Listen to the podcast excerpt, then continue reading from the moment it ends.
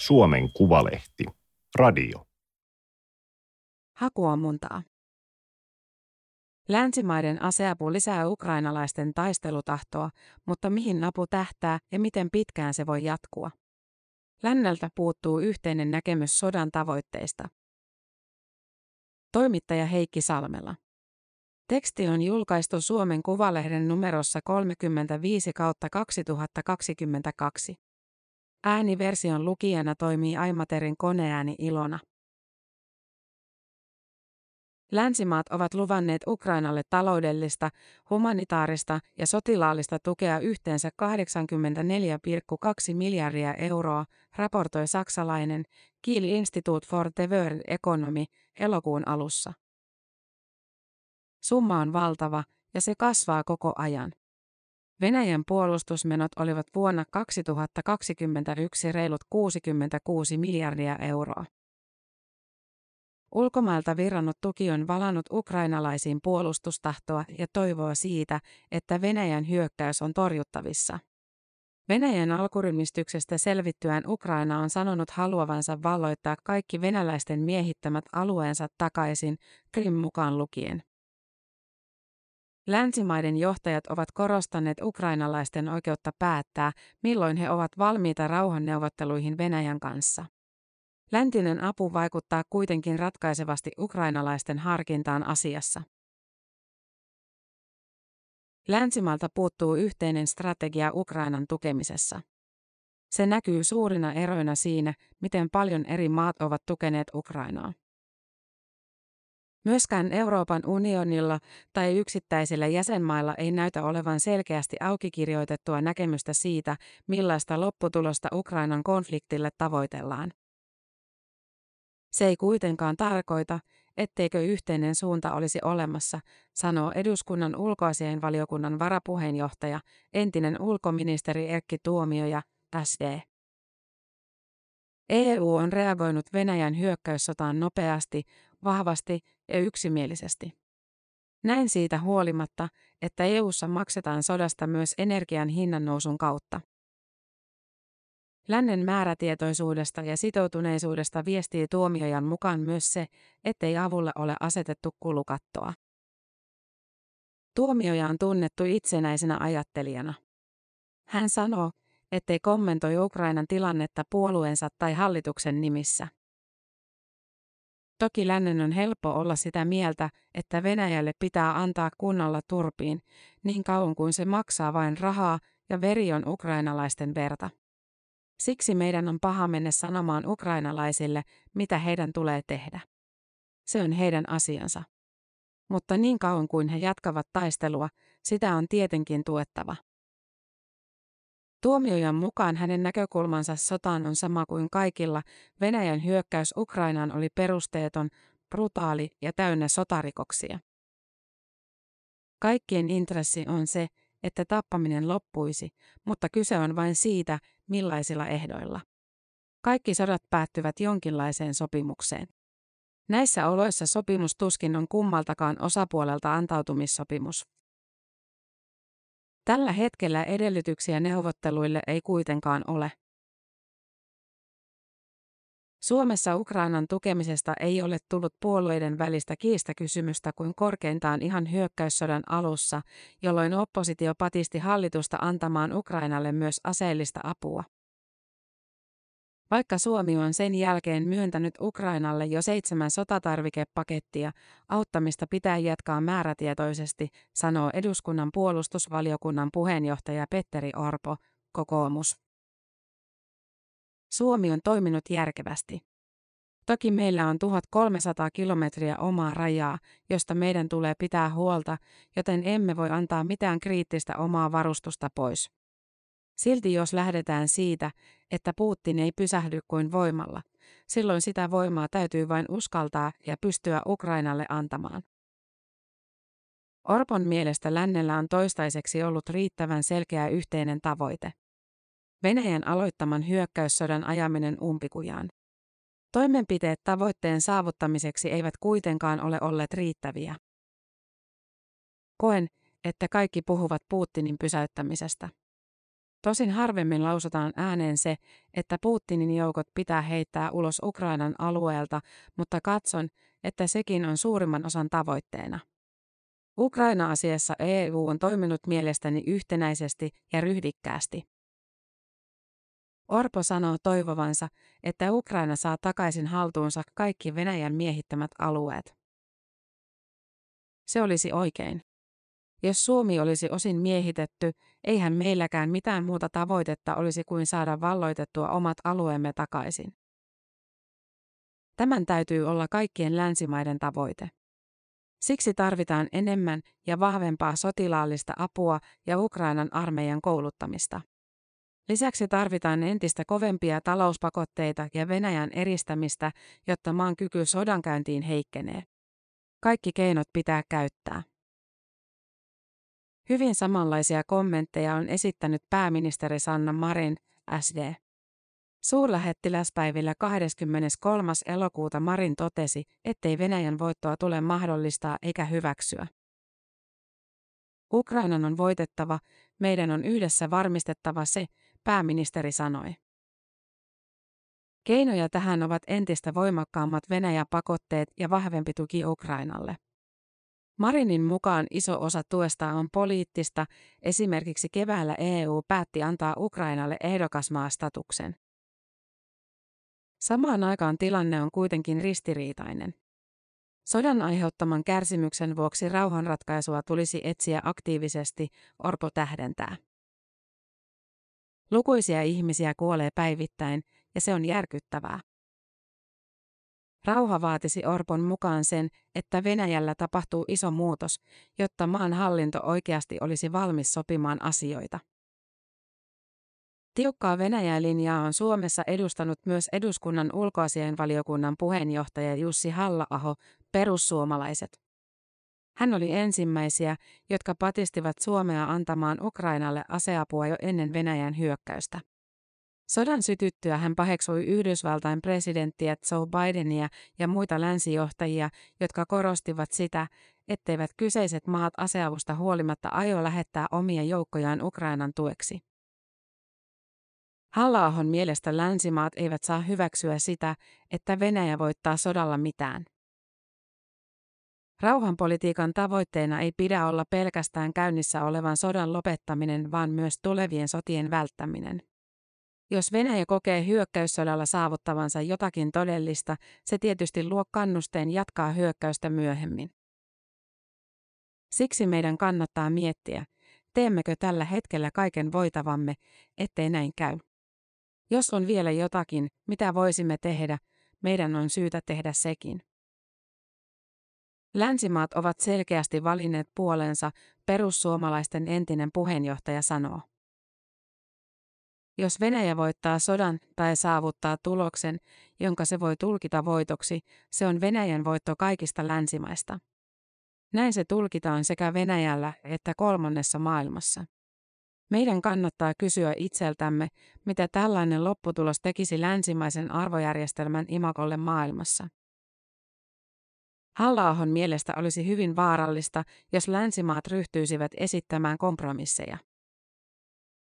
Venäjä kokisi saavutetuksi kaiken sen, mitä sille tällaisissa esityksissä tarjottaisiin, ja siitä tulisi uusi lähtöpiste keskusteluille. Heinäkuussa itä-saksalaisen Saksin osavaltion pääministeri Mikhail Kretschmar herätti kansainvälistä huomiota patistamalla Venäjää ja Ukrainaa rauhanneuvotteluihin. Venäjän raaka-ainetuonnin hyytymisestä ja Saksan teollisuudesta huolestuneen Kretschmarin mukaan konflikti tulisi jäädyttää ja Saksan toimia välittäjänä osapuolten välillä. Me tarvitsemme neuvotteluja niin pian kuin mahdollista, Kretschmar sanoi. Ukrainalle sillä tiellä eteneminen tulee olemaan katkeraa, mutta mikä olisi vaihtoehto? Kretschmar edustaa kristillisdemokraattista CDUta, joka on oppositiossa. CDUn johto kiirehti vakuuttamaan, etteivät osavaltiojohtajan kommentit edusta puolueen kantaa. Saksassa ne edustavat kuitenkin suuren väestönosan tuntoja. Kretschmar sai tukea niin vasemmistosta kuin oikeistopopulistisesta AFDstä. Muualla Euroopassa Saksan suhtautumista Venäjän hyökkäykseen on pidetty maan kansainväliseen rooliin nähden lepsuna. Maan demarivetoinen hallitus on pyrkinyt jämäköittämään otteitaan, mutta Saksassa se on saanut osakseen kritiikkiä. Ulko- ja turvallisuuspolitiikkaan erikoistunut ECFR-tutkimuslaitos julkaisi kesäkuussa kyselyn, jossa kolmannes eurooppalaisista korosti Ukrainan sodan mahdollisimman nopeaa päättymistä. Rauha tulisi solmia, vaikka se vaatisi myönnytyksiä Ukrainalta. Reilu viidennes vastaajista korosti oikeuden toteutumisen merkitystä ja ajatteli, että vain Venäjän selkeä tappio tuo rauhan. Tutkimuksessa näitä ryhmiä kutsutaan rauhanleiriksi ja oikeudenmukaisuusleiriksi. Loput vastaajista sijoittuivat näkemykseltään näiden ryhmien välillä. Saksassa lähes puolet väestöstä sijoittui rauhanleiriin ja vain viidennes oikeudenmukaisuusleiriin. Saksaa suurempi rauhanleirin kannatus oli vain Italiassa. Syksyn kuluessa Kretschmarin kaltaiset pakotepolitiikan vastustajat saavat Saksassa todennäköisesti vain lisää kannattajia, kun maakaasun hinnannousu alkaa siirtyä kuluttajahintoihin. Suomi sijoittui kymmenessä maassa tehdyssä kyselyssä toiseen päähän. Oikeudenmukaisuusleirin osuus oli kyselyn valituista maista toiseksi suurin, neljännes väestöstä. Saman verran suomalaisia sijoittui rauhanleiriin. Petteri Orpo patistaa Eurooppaa pysymään Ukrainan tukena. Etinkin Saksan pitäisi ottaa nykyistä kovempi rooli. Energiakysymyksissä pitää vain kerta kaikkiaan tehdä määrätietoisia toimia venäläisestä fossiilisesta energiasta eroon pääsemiseksi. Jos ja kun sota pitkittyy, lännen ote ei saa yhtään kirvota siitä. Sodan alkuvaiheessa Ukraina ja Venäjä kävivät kahdenvälisiä keskusteluja, joiden aiheena olivat muun muassa aluerajat, ydinvoimaloiden suojelu, humanitaariset käytävät, vankien vaihto ja Ukrainan mahdollinen liittoutumattomuus. Sittemmin neuvottelut ovat olleet jäissä lukuun ottamatta keskusteluja, jotka johtivat heinäkuussa Istanbulissa allekirjoitettuun viljankuljetussopimukseen.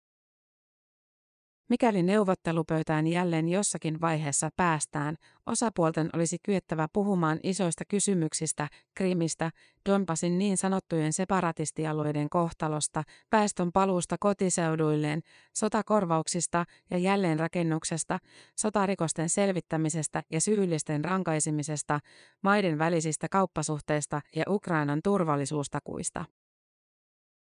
Maailmalla moni rauhanneuvotteluja ehdottanut kommentoija on esittänyt, että Ukrainan tulisi varautua luopumaan Krimistä pysyvästi ja luopua NATO-jäsenyyden tavoittelusta. Osa asiantuntijoista on nostanut esille myös Minskin tulitaukosopimukset vuosilta 2014 ja 2015 ja ehdottanut, että Donbasin kohtaloa rakennettaisiin niiden pohjalta. Ukrainan, Venäjän, Ranskan ja Saksan allekirjoittama Minsk 2 myönsi Itä-Ukrainan separatistialueille erillisaseman ja antoi niille veto-oikeuden maan ulkopoliittisiin päätöksiin. Käytännössä sopimukset eivät koskaan tulleet voimaan. Ennen sodan alkua Erkki Tuomioja ajatteli, että jos Venäjä ja Ukraina pääsevät muista asioista sopimukseen, kyllä Krimillekin aikanaan löytyy ratkaisu. Se olisi esimerkiksi voinut olla kansainvälisesti valvottu kansanäänestys, jonka nojalla Niemimaan kohtalo olisi päätetty. Tarvittaessa maa-aluemenetyksiä olisi voitu korvata Ukrainalle rahalla ja apupaketeilla. Nyt sellaisesta on turha puhua, tuomioja sanoo. Myöskään Petteri Orpo ja Jussi Hallaaho eivät halua spekuloida ajatuksella, että Krim jäisi Venäjän haltuun edes väliaikaisesti. Ajattelen niin, että Krim oli osa Ukrainaa ja Venäjä hyökkäsi sinne ja sotilaallisesti sen valtasi. Siksi alueen siirtäminen Venäjälle ei ole oikeutettu. Toki ukrainalaisten on arvioitava, mihin he ovat valmiita, Orpo pohtii. Nykytilanteessa tuomioja, Halla-aho ja Orpo eivät näe Minskin sopimusten pykälillä mitään roolia. Sopimusten monenkeskinen laatimismalli sen sijaan saattaisi toimia nytkin, Orpo arvelee. Vähintäänkin Ukrainan ja Venäjän välisten keskustelujen rinnalle tarvitaan Venäjän ja länsimaiden yhteisiä keskusteluja. Agendalla voisivat olla muun muassa tavanomaisten aseiden ja ydinaseiden määrää rajoittavat sopimukset. Luultavasti rauhan saavuttamiseen tarvitaan Yhdysvaltain vahvaa osallisuutta, jossain määrin ehkä myös EUn. Voi olla niin, että konfliktin ratkaiseminen on vaikeaa ennen kuin Yhdysvaltain ja Venäjän nykyiset tai tulevat presidentit asian sopivat. Toisaalta Ukrainan pään ylikään ei voida sopia. Rauhanehtojen pitää olla Ukrainan näkökulmasta oikeudenmukaiset, Orpo sanoo. Jussi Hallaahon mukaan Venäjän kanssa ei ole toistaiseksi mitään keskusteltavaa. Venäjän julkisesti lausumat tavoitteet, kuten Ukrainan denatsifikaatio, Donbasin vapauttaminen Kiovan hallinnon alaisuudesta sekä Naton itälaajenemisen pysäyttäminen eivät kelpaa neuvottelujen pohjaksi. Venäjällä ei ole mitään todellisia turvallisuushuolia. Kukaan ei ole aikeessa hyökätä sinne, ei perinteisin asein eikä ydinasein. Venäjälle ei voi antaa veto-oikeutta sen naapurimaiden tekemiin ratkaisuihin. Tällä hetkellä on myös vaikea kuvitella, että nyky-Venäjä suostuisi mielekkääseen yhteistyöhön esimerkiksi sotarikosten tutkimisessa ja rikollisten rankaisemisessa. Rauhan neuvottelu- ja tulitaukovaatimuksia on perusteltu taloushuolilla ja siviilien kärsimyksillä, mutta myös sodan eskaloitumisriskillä. Taistelujen jatkumisen on pelätty johtavan länsijoukkojen ja Venäjän väliseen suoraan yhteenottoon tai Venäjän päätökseen käyttää ydinaseita tai kemiallisia aseita. Jos Venäjä ajetaan ahtaalle niin, ettei kyse ole enää sen häätämisestä Ukrainasta, vaan itse Venäjästä, on erittäin suuri riski, että Venäjän johto turvautuu keinoihin, joita se ei normaalioloissa käyttäisi, kuten ydinaseisiin. Tämä ei saa laajentua maailmansodaksi, Erkki Tuomioja sanoo. Myös Petteri Orpo pitää eskalaatiohuolta todellisena. Silti länsi ei voi linjata toimintaansa pelkästään sen riskin pohjalta. Nyt keskalaation pelko on jarruttanut liikaa sitä, mitä aseistusta länsi on antanut Ukrainalle. Tähän asti on menty steppi kerrallaan, eli kun Venäjä on lisännyt ja koventanut aseistustaan ja julmuuksiaan, länsi on vasta sitten lisännyt omaa aseapuaan. Se on johtanut sodan ja kärsimyksen pitkittymiseen. Hallaahon mielestä konfliktin eskaloituminen on lähinnä Venäjän luoma myytti, jolla se yrittää estää länsimaita auttamasta Ukrainaa. Tämä näkyy siinä, miten Venäjä on kerta toisensa jälkeen siirtänyt julkisesti asettamaansa eskalaatiorajaa. Viimeksi tällainen raja ylittyy Ukrainan tekemissä iskuissa Krimille. Kylmän sodan aikana varttuneilla sukupolvilla on tietynlainen ydinsotapaniikki päällä. Jos Venäjä ja länsimaat ajautuisivat Ukrainassa suoraan konfliktiin keskenään, Venäjän sota olisi sodittu yhdessä päivässä ja Venäjällä ymmärretään tämä. Maa ei selviä edes nykyisestä sodasta puhumattakaan siitä, että se saisi vastaansa länsimaiden huomattavasti suorituskykyisemmät armeijat. Eskalaatiota suurempana huolena voi olla konfliktin jäätyminen. Muun muassa entinen NATO-komentaja James Stavridis on arvellut konfliktin muuttuvan ensi talvena samantapaiseksi jäätyneeksi konfliktiksi, joka Korean niemimaalla on vallinnut vuodesta 1953. Se olisi nykytilanteessa etu Venäjälle. Jos rintama jämähtää paikalleen ja Venäjä pääsee rakentamaan sinne omat puolustusasemansa, Ukrainan toive maa-alueiden takaisinvaltaamisesta vaikeutuu.